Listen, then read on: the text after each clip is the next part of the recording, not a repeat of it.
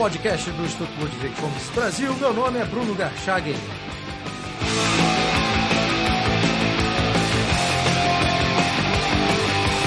Hoje eu converso com Jonas Fagar, analista de valores imobiliários e um dos fundadores do Clube de Viena.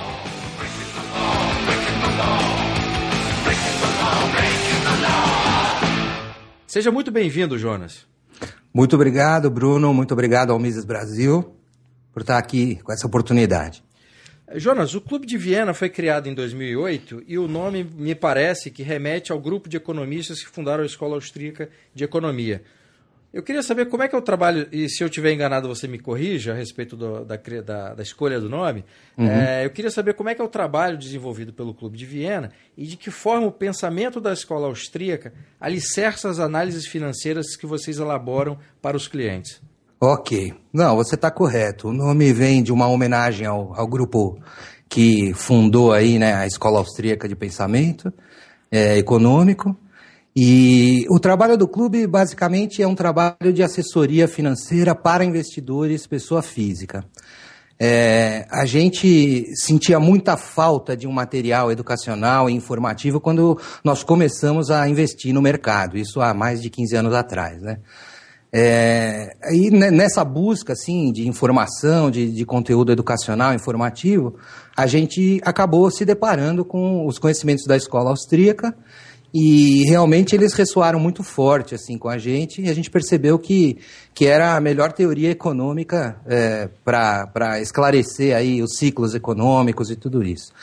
É, a gente é, começou a fazer um trabalho de, de assessoria né, aos novatos que iam chegando no mercado e a gente sempre achou que, que era importante divulgar essa, essa teoria e tudo foi evoluindo para que quando surgiu o, o, o, clube, a gente acabasse pendendo mesmo para esse lado de, de, de ter a teoria austríaca embasando o nosso trabalho, tudo, e, e talvez nos tornarmos também, é, como é que eu posso dizer, ferramentas também de, de divulgação desse pensamento entre os investidores. Né? Tá, é para levando em consideração uma parte dos nossos é, ouvintes que não conhece como funciona o trabalho desenvolvido, é, eu queria que você falasse, por exemplo, aquela pessoa que está interessada em investir é, ou, ou, ser, ou ter uma, uma assessoria como essa que vocês fazem, contratar o, o serviço de vocês, como é que se funciona? Quer dizer, quanto é que se precisa? Como é que, como é que se dá esse trabalho?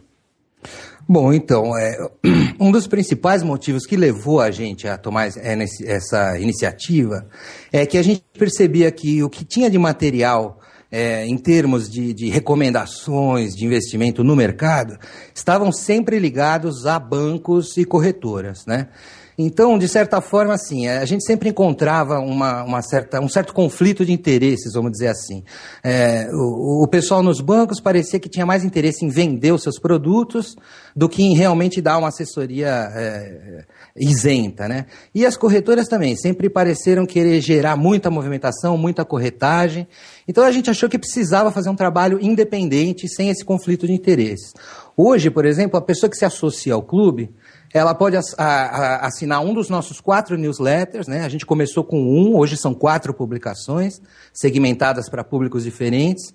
E o que a gente faz ali é uma leitura do panorama econômico, sob a ótica da teoria austríaca, e a gente eh, eh dá recomendações pontuais de investimento, compra, venda de ativos, manutenção de, portfólios, para que o investidor possa, eh, com base nisso, tomar suas decisões de investimento é, com a certeza de que não há nenhum conflito de interesse nessas recomendações. Né? Por exemplo, o clube não, não é remunerado pela movimentação dos clientes, então eles podem ter certeza que a, a, o nosso foco principal é trazer resultados é, para a, os portfólios dos clientes. Né? Se a gente não, não gerar esses resultados, o cliente tende a não querer ficar conosco.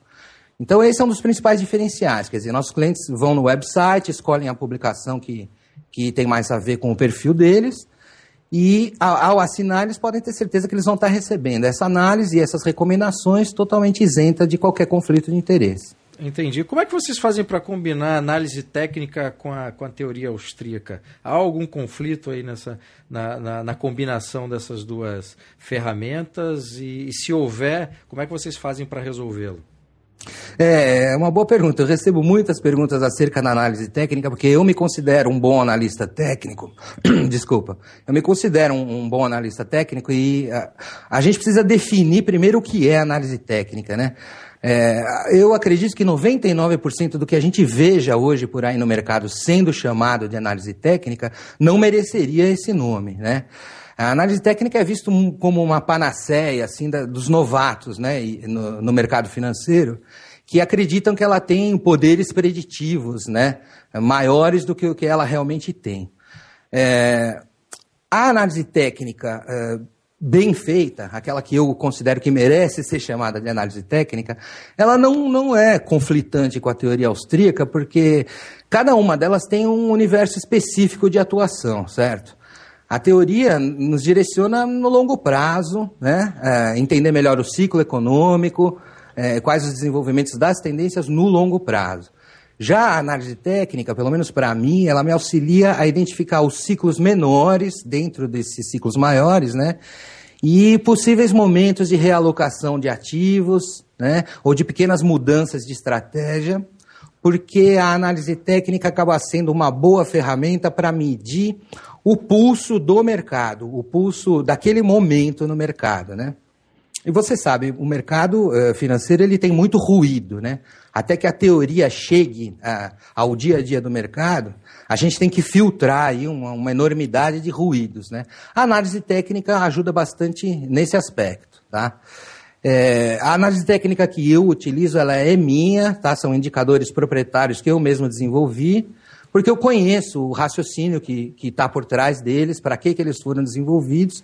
Eu não costumo olhar a análise técnica de outros analistas, mas respondendo a sua pergunta, não vejo conflito entre as duas, desde que você saiba exatamente aonde cada uma pode te ajudar e aonde elas realmente só podem atrapalhar.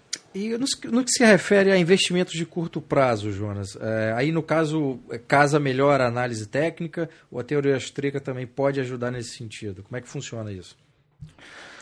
É, bom, eu costumo, assim, nem chamar operações de curto prazo de investimentos, tá? É uma característica pessoal minha. Para mim, investimentos sempre tem um horizonte de médio ou de longo prazo. Né? E qual seria o termo mais correto para isso que se chama hoje de investimento de curto prazo? É, não, não sei se mais correto, porque definições é uma coisa também pessoal. Né? Eu costumo chamar de operações especulativas de curto prazo. tá? Perfeito. Eu não uso a palavra investimento nesse caso. É, porque elas se parecem mais com apostas do que com, com realmente um investimento que visa uma maturação de um negócio, né? ou, ou de um ciclo, etc. É, a tua pergunta é se é possível usar a, teoria austríaca para realizar investimentos de é, curto prazo? Exatamente. Ou nesse caso, a análise técnica ela, ela, ela casa melhor. Como é, como é que como é que você trabalha isso nessas operações de curto prazo? É, eu acho que a análise técnica ajuda melhor as operações de curto prazo, justamente por causa da enorme quantidade de ruídos que tem entre o ciclo econômico e a operação do mercado financeiro. Né? Você sabe que existe um descompasso muito grande entre o mercado financeiro e a economia real, tá? Porque o mercado financeiro é, é, ele é criado por expectativas de um futuro possível, né?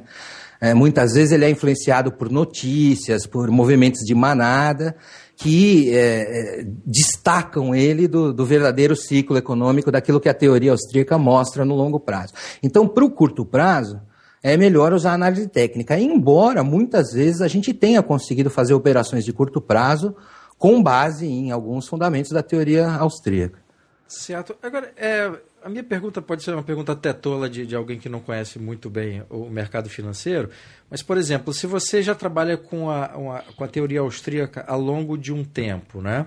Uhum. É, aquilo que vai, que vai ser considerado como curto prazo daqui a cinco anos, por exemplo, e com todo esse capital de conhecimento que você tem ao longo dos anos, é, essa coisa que vai acontecer no curto prazo, daqui a cinco anos, né, é, é possível você ter uma usar a, a teoria austríaca é, para daqui no futuro aquilo que aconteça no curto prazo é, possa ser interpretado da melhor forma ou essa é, é isso não é assim?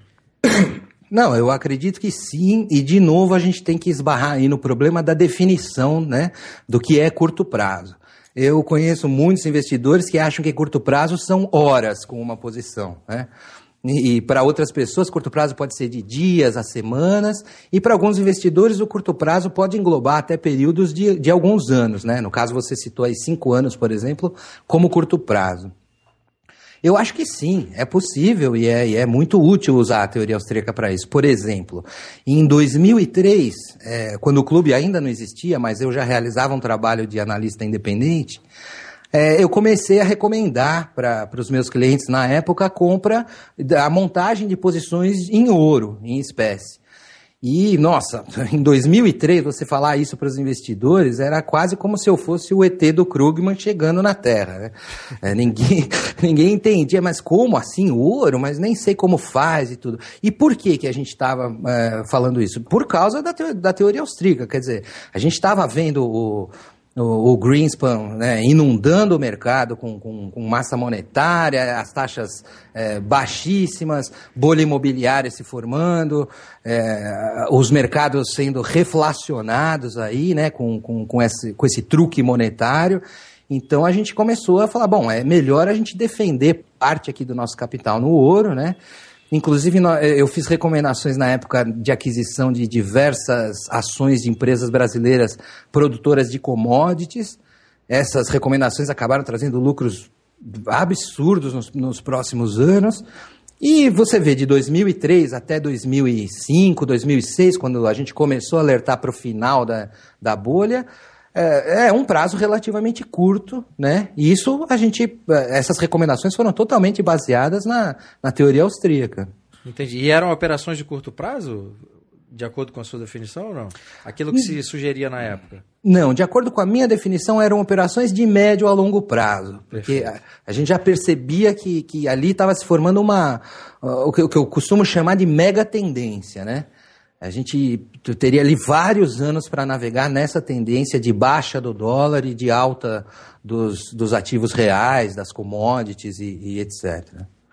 Agora, é, como, é que, como é que se decide, ou, ou, como é que se orienta, no caso do que é o, a, a, atividade do Clube de Viena, é, o melhor momento, o melhor timing para se investir, Jonas? Como é que se faz isso? E aí, obviamente, essa pergunta é sobre a perspectiva da escola austríaca. Ah, essa é uma excelente pergunta. É o problema do time, né?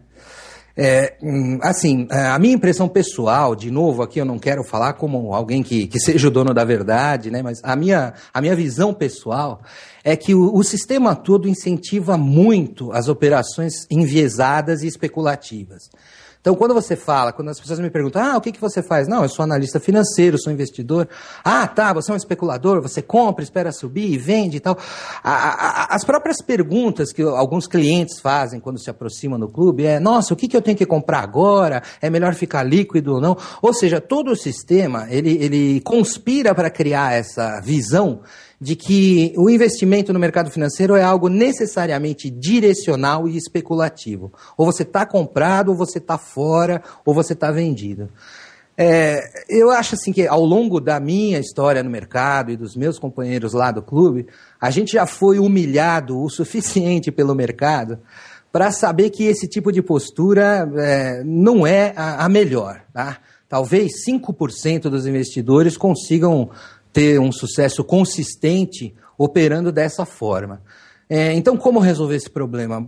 Nós, nós resolvemos esse problema adotando a alocação de ativos como é, o core, assim, como a parte central, a espinha dorsal da nossa estratégia de gerenciamento de risco. Né? Então, a gente sempre tem portfólios que estão alocados em diversos ativos, a gente sempre carrega posições em bolsa, posições cambiais, posições em renda fixa, tá? E com isso, você se liberta, de certa forma, de ter que acertar o timing. Né? Porque como você sempre está posicionado para diversas tendências diferentes, vamos dizer que nós estejamos vivendo uma tendência de alta nas bolsas e de queda no câmbio. Você tem ali uma parcela do seu portfólio se valorizando bastante, que são as ações, e você tem a sua parcela cambial perdendo valor, né? É, uma pela outra, a gente consegue o quê? Consegue a redução da volatilidade total do portfólio, tá? Porque a perda cambial que você está tendo está sendo amplamente compensada pela alta das ações. É, quando, é, quando esse movimento cria um desequilíbrio muito grande na carteira, né, quando você passa a ter muito mais ações e, e muito pouco câmbio, é, você já tem uma indicação de que é uma boa hora para você começar a se desfazer de parte dessas operações vencedoras, não todas, né? Mas reduzir a sua alocação em bolsa e com os recursos que você traz com essas vendas, você adquire mais é, posições cambiais, por exemplo. Então, o que está acontecendo? Você está hum, é, vendendo uh, ativos que subiram e você está comprando mais uh, ativos que caíram. Com essa compra dos ativos que, que caíram, você consegue reduzir o que a gente chama de preço médio de aquisição, certo? E então você é, traz de novo o teu portfólio para o equilíbrio e amanhã ou depois, se a tendência mudar, mesmo que você não acerte o timing corretamente, mas se a tendência mudar e o câmbio começar a se apreciar e as ações começarem a despencar, você começa a realizar lucros na parcela cambial da carteira. Então, assim, de certa forma, esse é um mecanismo de segurança que reduz a volatilidade do portfólio e liberta você de ter que acertar o timing toda hora, porque você não está operando mais direcionalmente. Obviamente que para que isso funcione, você precisa saber montar uma carteira muito bem alocada, escolher muito bem os ativos, as porcentagens que vão formar essa carteira. E, claro, a gente, depois de muitos anos de trabalho, tudo, a gente desenvolveu outros mecanismos que ajudam a gente a definir quais são os melhores momentos de praticar essas realocações, né? com o auxílio da análise técnica e de outros indicadores. O ponto básico é que eh, não importa a hora em que você fizer a realocação, você sempre vai estar vendendo ativos que subiram e comprando ativos que caíram. Né? Todo mundo diz: o segredo para vencer no mercado é comprar barato e vender caro. É, parece mais fácil do que é na verdade. Né? A alocação de ativos para nós foi a, a, a, foi a estratégia que solucionou esse problema do timing. Jonas, é, novamente a pergunta de um leigo no assunto. É, a análise que vocês fazem, é, que é o produto de vocês, ela serve tanto para aquele investidor é, que, que, faz seus investimentos de casa, que seria aquele investidor, é, digamos assim, mais amador, até a, a investidores que trabalham em corretoras e tudo? ou, o produto de vocês é, é segmentado para um determinado perfil? É, olha, é, na minha opinião, a nossa análise pode ser utilizada por qualquer pessoa. Obviamente, quando, conforme você vai subindo na pirâmide, né, aí quando você vai chegando em, em analistas que têm acesso a, a, a bastante informação e que operam dentro de métodos diferentes, pode ser que a nossa análise não seja tão útil para essas pessoas quanto para as pessoas menos, com menos acesso à informação. Né? A minha principal preocupação quando a gente criou o Clube de Viena era a seguinte: a gente via muita gente chegar no mercado durante períodos de alta da Bolsa, é, colocar ali toda a sua poupança ali, é, esperando ficar rico muito rápido, e quando o mercado virava, essas pessoas perdiam muito dinheiro, Existem até algumas histórias muito tristes, gente que realmente eh, teve a sua vida financeira totalmente comprometida por causa disso. E a gente percebia que o sistema não, não, não ligava muito para isso. Né? Eh, as corretoras queriam lucrar, queriam vender a ideia de que todo mundo podia ficar rico muito rápido. E, e, e, eu senti uma certa preocupação assim. Eu falei: olha, existe aqui um problema. Quer dizer, essas pessoas vão sair do mercado e vão espalhar que o mercado é um lugar terrível, onde só tem gente desonesta. Então, eh, eu me senti compelido a criar um material que pudesse pegar esses novos investidores, mostrar para eles como que eles deveriam entrar no mercado, né? É, eliminar essas, essas crenças de enriquecimento rápido, de que tudo era muito fácil, e desenvolver mecanismos de proteção para que eles pudessem, em primeiro lugar, sobreviver no mercado. Né? A partir do momento que você entra e consegue sobreviver, daí já aumentaram as suas chances de, de conseguir lucrar dentro dele. Então, acho que hoje o nosso trabalho é mais voltado para o investidor, pessoa física, né, que está cansado de ficar seguindo a recomendação do banco, da corretora e de não ver um resultado real né, no seu patrimônio. Entendi. É, uma coisa que me chamou a atenção na, na descrição do Clube de Viena que está no site de vocês é que, além da análise macroeconômica que vocês fazem, vocês também utilizam informações de geopolítica para orientar os investidores. É, Que tipo de informação geopolítica, ou quais são as informações principais geopolíticas que servem de base ao trabalho de vocês e como esses dados são cotejados com a teoria austríaca? Boa pergunta. É, bom, você é, fica muito difícil você usar um contexto geopolítico para uma especulação de curto prazo, claro. A menos quando, por exemplo, estoura uma primavera árabe e o preço do petróleo dispara. É, mas, em geral, a gente costuma alocar muito poucos recursos, 5 ou 10% dos portfólios, para esse tipo de operação mais arriscada. Agora, o panorama geopolítico é muito importante nas avaliações de longo prazo e até na escolha dos ativos. Por exemplo, entre nós, austríacos, assim, pode soar estranho que a gente recomende a manutenção de dólares e de euros num portfólio. Afinal de contas, a gente está vendo aí né, é, é, essa crise enorme nas economias desenvolvidas. A gente sabe que o dólar está perdendo valor, o euro está correndo um sério risco. Então, assim, desde que começou a crise na Grécia, né, no primeiro momento, lá no início de 2010, quando os mercados começaram a balançar com a crise grega, eu ouvi de muitos analistas, inclusive de gente muito renomada lá fora, tudo, de que faltavam poucos meses para o euro desaparecer, que a zona do euro ia quebrar e que a moeda né, ia desaparecer e tal.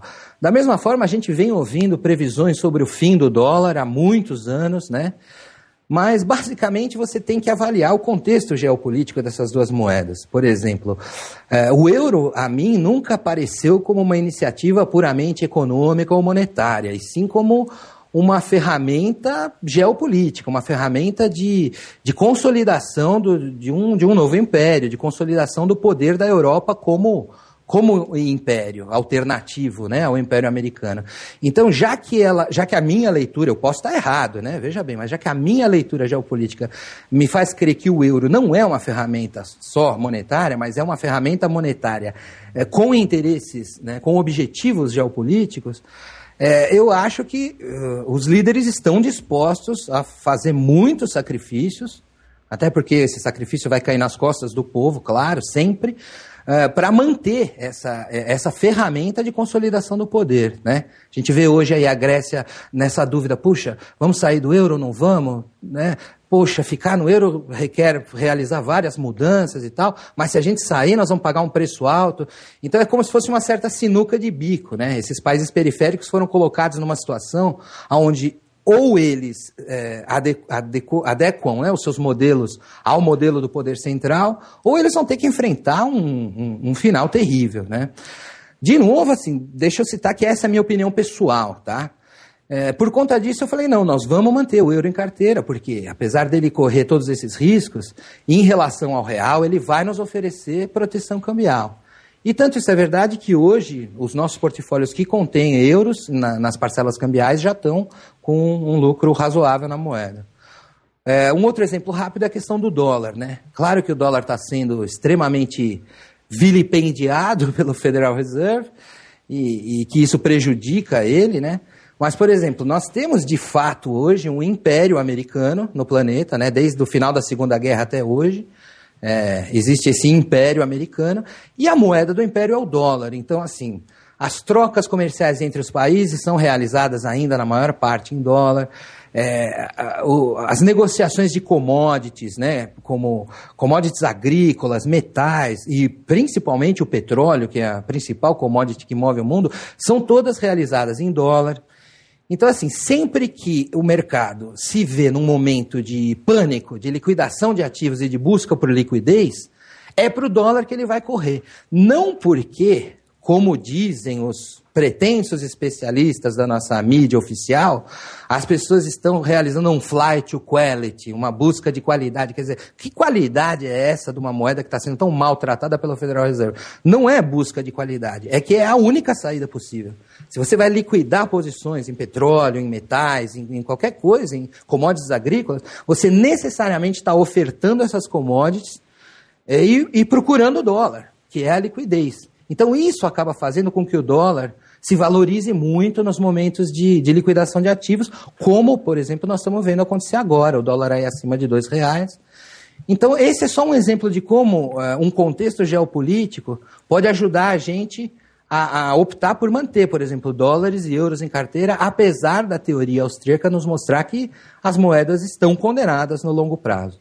É correto dizer que o dólar sobrevive e ganha força em determinados períodos, como agora, quer dizer, o, o, dólar está tá sendo é, valorizado em relação ao real, é por causa do mercado, a despeito da intervenção do governo americano?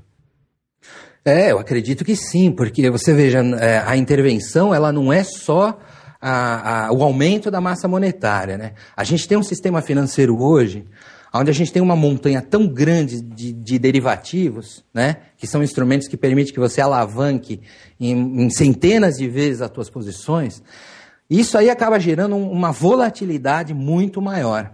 Né?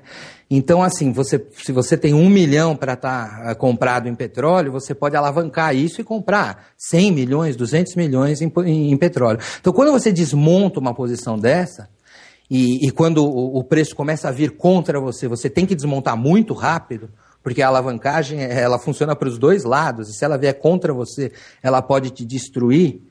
Tá aí o, os departamentos financeiros da Sadia e da Aracruz que para confirmar isso, é, a, a, desmontagem dessas posições alavancadas gera um movimento muito grande de, de, de busca pela liquidez. Né? É, você, na verdade, está desmontando uma posição de 100 milhões e não de 1 milhão. Então, eu acredito, sim, que o que esteja é, elevando a cotação do dólar nesse momento é, é esse movimento. É uma fuga da, do euro, né? por conta da, desse, desse novo capítulo aí da crise, e aqui no, no, no, real, em relação ao dólar, é essa montanha de, de, de, de, intervenção aí que, que o nosso ministro fez, IOF, um monte de taxas, ele quis tanto que o dólar subisse que ele acabou conseguindo, né? Agora vamos ver como é que ele vai segurar isso. É, já, nós já temos exemplos, Jonas, de investidores que utilizam o capital de conhecimento da escola austríaca para investir no mercado financeiro. Né? Durante a terceira conferência de escola austríaca realizada pelo Miss Brasil em São Paulo, é, nós temos lá o Peter Schiff, que talvez seja o nome mais conhecido, também temos, tínhamos lá o, o Jeffrey Tucker, que também atua no mercado financeiro, utilizando esse capital de conhecimento. Uhum. É, por que o pensamento austríaco, na sua avaliação, tem se mostrado tão eficaz ou se mostra tão eficaz no mercado financeiro? Eu acho que, na verdade, o pensamento austríaco ele se mostra eficaz é, como, como ferramental teórico de compreender a economia, em primeiro lugar. Né? Eu não acho que ele está diretamente ligado ao mercado financeiro, mas a, na minha impressão, ao meu ver, a teoria austríaca é aquela que melhor é, explica é, o desenvolvimento dos ciclos econômicos. Então, assim, é, os BCs foram longe demais nesse jogo de intervenções, né? E criaram uns problemas que serão insolúveis se eles continuarem tentando usar os mesmos métodos que, que criaram esses problemas. É, com isso, a gente está tendo uma intensificação dos ciclos, né? tanto em volatilidade quanto um encurtamento do tempo né? em que esses ciclos de, de boom e bust ocorrem nos mercados é, traduzindo vai, de, de ciclos de expansão e, e, de contração. Né? Eles estão correndo cada vez em prazos mais curtos e com mais volatilidade. E isso começou a chamar a atenção dos analistas mais antenados, né? e aqueles que conhecem a teoria austríaca começaram a perceber que realmente é, é essa intervenção que tem criado todo esse problema e amplificado ele. Então, é, esses analistas, como o Schiff, por exemplo, que você mencionou, e há algum tempo já o Mark Faber e o Bill Bonner, é, eles têm realmente alertado para isso, falado, olha, é, não se consegue resolver uma crise é, que foi gerada por excesso de endividamento criando mais endividamento, né? Então, de uma certa forma, foi um tiro no pé, porque isso está levando os agentes a tomarem consciência de que a esquecida escola austríaca ainda está viva e, e, é a única que oferece as, as explicações satisfatórias para o que está acontecendo no mundo hoje. Né? Na área de leitura recomendada do site, vocês sugerem sete livros, dentre os quais Ação Humana do Mises e um livro do Herta de Soto, que é o Money, Bank Credit and the Economic Cycles. É, quais são as outras obras austríacas que vocês utilizam, vocês recomendariam como fundamento das avaliações do mercado financeiro? Olha, recomendar as obras austríacas para avaliação do mercado financeiro, não sei se seria é, o, o, que nós faríamos, tá? Na verdade, eu acho assim, é, o estudo da teoria austríaca é, é fundamental para que a gente passe a compreender como é que funciona a economia real, né? É, novamente, relembrando, existe um descompasso muito grande entre economia real e mercado financeiro. Tá? O mercado financeiro é, é, repleto de ruídos de curto prazo, e esses ruídos têm sido amplificados pela ação dos bancos centrais e da alavancagem, da alta alavancagem que, que existe hoje. Então, assim, é, a gente recomenda estudar tudo dos austríacos para que as pessoas possam é, estar melhor preparadas no sentido de entender o funcionamento da economia real ou de como ela deveria ser tratada pelas autoridades. É, com base nesse conhecimento, você pode detectar o quanto essas intervenções e os exageros do mercado é, estão em descompasso com a realidade econômica. E daí sim você pode então traçar estratégias com maiores chances de acerto. Né? Um exemplo foi o que eu já comentei com você, que foi essa mega tendência de baixa do dólar e de alta das commodities, por exemplo. Há algum livro é, com a perspectiva austríaca é, sobre o mercado financeiro ou não, Jonas? Você saberia me dizer? Que eu conheça, não, mas eu devo é, assumir aqui, reconhecer que eu li poucos livros, tá? É, da escola austríaca. Eu tenho adquirido mais o meu conhecimento atrás dessa interação toda com o pessoal do Mises Brasil, com alguns analistas austríacos que eu leio muito lá fora. Então, realmente, não sou a pessoa indicada para te dizer se há algum livro dos austríacos mais ligado ao mercado financeiro. E como é que você conheceu a escola austríaca? Como é que se deu esse primeiro contato? É, isso aconteceu mais ou menos em 2003. É, eu assinava alguns newsletters de analistas estrangeiros, né? Com Bill Bonner, Mark Faber, Kurt Rickenbacker, e, e realmente eles são assim austríacos até a medula.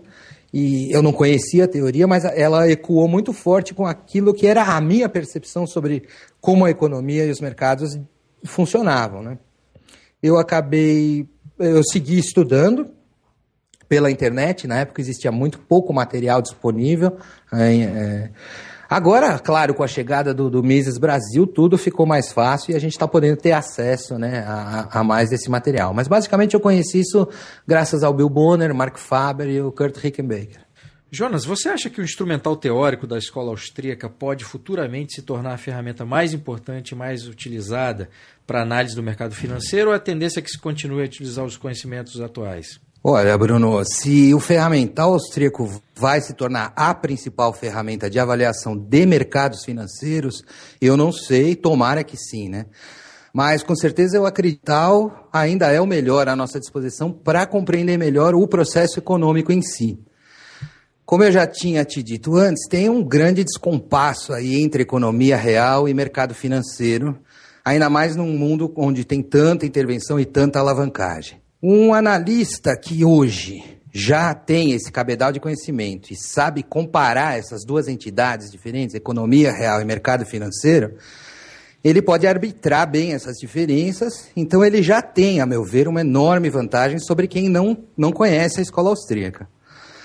Então, assim, repetindo, não sei se a teoria virá se tornar a principal ferramenta de um modo geral, mas para a grande maioria dos analistas, é, assim, sem dúvida, ela vai se tornar uma das principais ferramentas de analistas bem-sucedidos, né? Como o caso do Schiff, por exemplo. Muito obrigado por essa entrevista, Jonas. Foi um prazer tê-lo aqui. Eu que agradeço, Bruno. Parabéns pelo trabalho aí do, do IMB. Eu desejo aí de todo o coração que, que o sucesso esteja sempre ao lado de todos vocês aí. Obrigado.